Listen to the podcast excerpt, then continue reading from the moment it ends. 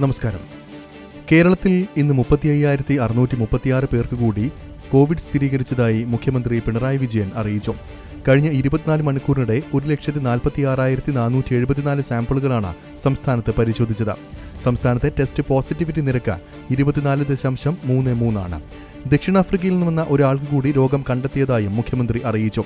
കഴിഞ്ഞ ദിവസങ്ങളിലുണ്ടായ നാൽപ്പത്തിയെട്ട് മരണങ്ങൾ കോവിഡ് മൂലമാണെന്നും സ്ഥിരീകരിച്ചിട്ടുണ്ട്. ഇതോടെ ആകെ മരണസംഖ്യ അയ്യായിരത്തി മുന്നൂറ്റി അൻപത്തിയാറായി അതേസമയം പതിനയ്യായിരത്തി നാനൂറ്റി തൊണ്ണൂറ്റിമൂന്ന് പേർ രോഗമുക്തരായതായും മുഖ്യമന്ത്രി അറിയിച്ചു. നിരക്ക് കുറച്ചതിൽ പ്രതിഷേധിച്ച് R T P C R പരിശോധന നടത്താത്ത ലാബുകൾക്കെതിരെ നിയമ നടപടിയെടുക്കുമെന്ന് മുഖ്യമന്ത്രി പിണറായി വിജയൻ പറഞ്ഞു. നിരക്ക് കുറച്ചത് വിശദമായ പഠനത്തിന് ശേഷമാണ്. വിപണി നിരക്കിനെ അടിസ്ഥാനമാക്കി ടെസ്റ്റിന് ആവശ്യമായ സംവിധാനത്തിന് വരുന്ന ചിലവ് ഇരുന്നൂറ്റി നാൽപ്പത് രൂപയാണ് മനുഷ്യവിഭവം കൂടി കണക്കാക്കിയാണ് അഞ്ഞൂറ് രൂപ എന്നത് നിരക്ക് നിശ്ചയിച്ചത്. ലാഭമുണ്ടാക്കാനുള്ള സന്ദർഭമല്ല ഇതെന്നും മുഖ്യമന്ത്രി പറഞ്ഞു. ലാബുകളുടെ വിസമ്മതം തുടരുകയാണെങ്കിൽ ആവശ്യമായ നിയമ നടപടി സർക്കാർ സ്വീകരിക്കുമെന്നും മുഖ്യമന്ത്രി കൂട്ടിച്ചേർത്തു. സംസ്ഥാനത്ത് കോവിഡ് രോഗവ്യാപനം രൂക്ഷമായിക്കൊണ്ടിരിക്കുന്ന പശ്ചാത്തലത്തിൽ പരിഗണന അർഹിക്കുന്ന വയോജനങ്ങളെ സഹായിക്കാനായി കോവിഡ് വാക്സിനേഷൻ രജിസ്ട്രേഷൻ സഹായ കേന്ദ്രങ്ങൾ ആരംഭിക്കുമെന്ന് ആരോഗ്യമന്ത്രി കെ കെ ശൈലജ അറിയിച്ചു.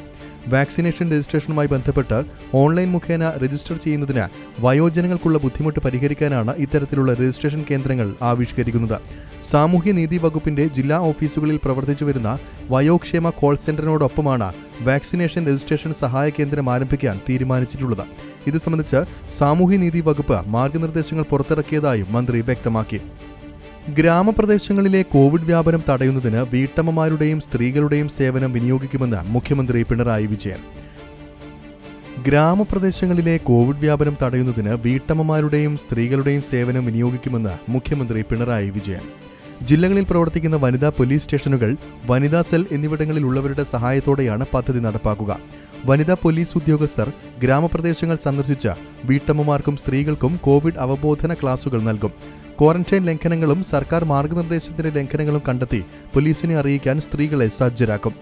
കോവിഡ് പോസിറ്റീവ് രോഗികൾക്കും ക്വാറന്റൈനിൽ ഉള്ളവർക്കും ആരോഗ്യ സുരക്ഷാ മാനദണ്ഡങ്ങൾ വിശദീകരിച്ചു നൽകാനും ഗ്രാമങ്ങളിലെ വീട്ടമ്മമാരുടെ സേവനം ഉപയോഗിക്കുമെന്നും മുഖ്യമന്ത്രി പറഞ്ഞു. കോവിഡ് വ്യാപനം തടയാൻ രാജ്യവ്യാപകമായി തന്ത്രങ്ങൾ നടപ്പാക്കണമെന്ന് കോൺഗ്രസ് അധ്യക്ഷ സോണിയാഗാന്ധി.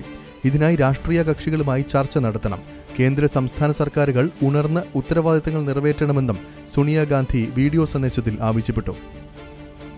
കോവിഡ് വ്യാപനം രൂക്ഷമായി തുടരുന്ന പശ്ചാത്തലത്തിൽ ഡൽഹി ലോക്ഡൌൺ ഒരാഴ്ചത്തേക്ക് കൂടി നീട്ടുകയാണെന്ന് മുഖ്യമന്ത്രി അരവിന്ദ് കെജ്രിവാൾ അറിയിച്ചു. ഏപ്രിൽ പത്തൊൻപത് മുതൽ ഡൽഹി ലോക്ഡൌണിലാണ് ഇത് രണ്ടാം തവണയാണ് ലോക്ഡൌൺ നീട്ടുന്നത്. ഇന്ന് ഡൽഹിയിൽ ഇരുപത്തിയേഴായിരം പുതിയ കോവിഡ് കേസുകളാണ് റിപ്പോർട്ട് ചെയ്തത്. ഇരുപത്തിനാല് മണിക്കൂറിനിടെ മുന്നൂറ്റി എഴുപത്തി അഞ്ച് മരണങ്ങളും റിപ്പോർട്ട് ചെയ്തിട്ടുണ്ട്. ഡൽഹിയിൽ പതിനെട്ട് മുതൽ നാൽപ്പത്തിനാല് വയസ്സുവരെയുള്ളവർക്കുള്ള വാക്സിനേഷൻ തിങ്കളാഴ്ച മുതൽ ആരംഭിക്കുമെന്ന് മുഖ്യമന്ത്രി അരവിന്ദ് കെജ്രിവാൾ അറിയിച്ചു. ഈ പ്രായത്തിനിടയിലുള്ളവർക്ക് പ്രതീകാത്മകമായി ഒരു സെന്ററിൽ മാത്രം കോവിഡ് വാക്സിൻ വിതരണം ചെയ്തുവെന്നും അദ്ദേഹം വ്യക്തമാക്കി. നാല് ദശാംശം അഞ്ച് ലക്ഷം കോവിഡ് വാക്സിൻ ഡോസുകൾ ലഭിച്ചതായും രജിസ്റ്റർ ചെയ്തവർ മാത്രമേ വാക്സിൻ എടുക്കാൻ വരാൻ പാടുള്ളൂവെന്നും അദ്ദേഹം വ്യക്തമാക്കി. ഡൽഹിയിൽ ഓക്സിജൻ ക്ഷാമം വലിയ പ്രതിസന്ധിയായി മാറിയിരിക്കുകയാണെന്നും കെജ്രിവാൾ അറിയിച്ചു. പ്രതിദിനം തൊള്ളായിരത്തി എഴുപത്തിയാറ് ടൺ ഓക്സിജൻ വേണമെന്ന് തങ്ങൾ കോടതിയോടും കേന്ദ്രത്തോടും ആവശ്യപ്പെട്ടിരുന്നു. എന്നാൽ നാനൂറ്റി തൊണ്ണൂറ് ടൺ ഓക്സിജൻ മാത്രമാണ് അനുവദിച്ചിരിക്കുന്നത് എന്നും വെള്ളിയാഴ്ച മുന്നൂറ്റി പന്ത്രണ്ട് ടൺ ഓക്സിജൻ മാത്രമാണ് ലഭിച്ചതെന്നും ഇത്തരത്തിൽ കാര്യങ്ങൾ എങ്ങനെ മുന്നോട്ട് പോകുമെന്നും അരവിന്ദ് കെജ്രിവാൾ ചോദിച്ചു.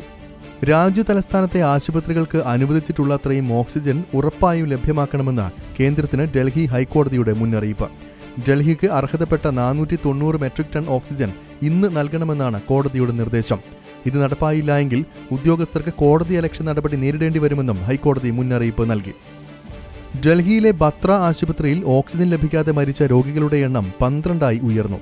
ഇന്നുച്ചയോടെ ഡോക്ടർമാർ ഉൾപ്പെടെ എട്ട് രോഗികൾ ആശുപത്രിയിൽ മരിച്ചിരുന്നു. ഇതിന് പിന്നാലെയാണ് നാല് മരണങ്ങൾ കൂടി സംഭവിച്ചത്. ആശുപത്രിയിലെ ഓക്സിജൻ വിതരണം പൂർണമായി നിലച്ചതിനെ തുടർന്നാണ് ദുരന്തമുണ്ടായതെന്ന് അധികൃതർ അറിയിച്ചു. നിലവിൽ മുന്നൂറ്റി ഇരുപത്തിയേഴ് കോവിഡ് രോഗികളാണ് ആശുപത്രിയിൽ ചികിത്സയിലുള്ളത്. ഇതിൽ നാൽപ്പത്തിയെട്ട് പേർ ഐ സിയുവിലാണ് എട്ട് പേരുടെ നില അതീവ ഗുരുതരമാണെന്നും ആശുപത്രി വൃത്തങ്ങൾ പറഞ്ഞു. കോവിഡിനെതിരെ റഷ്യ വികസിപ്പിച്ച സ്പുട്നിക് വാക്സിന്റെ ആദ്യ ബാച്ച് ഇന്ത്യയിലെത്തി. ഹൈദരാബാദിലാണ് ആദ്യ ലോഡ് എത്തിയത്. അടിയന്തര ഉപയോഗത്തിന് ഡ്രഗ് കൺട്രോളർ ജനറൽ കഴിഞ്ഞ മാസം ഡോക്ടർ റെഡ്യൂസ് ലബോറട്ടറീസിന് സ്പുട്ടിനിക് വാക്സിൻ ഇറക്കുമതി ചെയ്യാൻ അനുമതി നൽകിയിരുന്നു. മൂന്നാം ഘട്ട വാക്സിനേഷനിൽ റഷ്യൻ വാക്സിനും ഇന്ത്യ ഉൾപ്പെടുത്തുമെന്നാണ് സൂചന.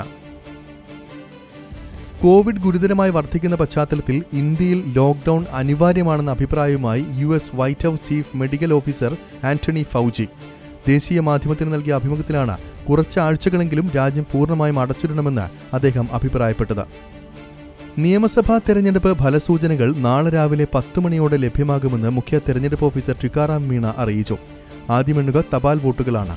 ഫലം ലഭിക്കാൻ താമസമെടുക്കും. ജനങ്ങളും പാർട്ടി പ്രവർത്തകരും വീടുകളിലിരുന്ന് ഫലമറിയാൻ ശ്രമിക്കണമെന്നും അദ്ദേഹം പറഞ്ഞു. വോട്ടെണ്ണലിന്റെ പശ്ചാത്തലത്തിൽ സംസ്ഥാനത്ത് ചൊവ്വാഴ്ച വരെ ജനങ്ങൾ കൂട്ടം കൂടുന്നതും പ്രകടനം നടത്തുന്നതും ഹൈക്കോടതി വിലക്കിയ പശ്ചാത്തലത്തിൽ നിർദ്ദേശങ്ങൾ കർശനമായി പാലിക്കാൻ സംസ്ഥാന പോലീസ് മേധാവി ലോക്നാഥ് ബെഹ്റ എല്ലാ ജില്ലാ പോലീസ് മേധാവിമാരോടും ആവശ്യപ്പെട്ടു. ജില്ലാ പോലീസ് മേധാവിമാർ ഉൾപ്പെടെയുള്ള ഫീൽഡ് ഓഫീസർമാർ പോലീസ് നടപടികൾക്ക് നേരിട്ട് നേതൃത്വം നൽകും. പ്രശ്നബാധിത പ്രദേശങ്ങളിൽ ജില്ലാ പോലീസ് മേധാവിമാർ പ്രത്യേക ശ്രദ്ധ പതിപ്പിക്കും. ആവശ്യമായ മുൻകരുതൽ നടപടികൾ സ്വീകരിക്കാനും നിർദ്ദേശമുണ്ട്. ഇതോടെ വാർത്താ ബുള്ളറ്റിൻ പൂർണമാകുന്നു. നമസ്കാരം.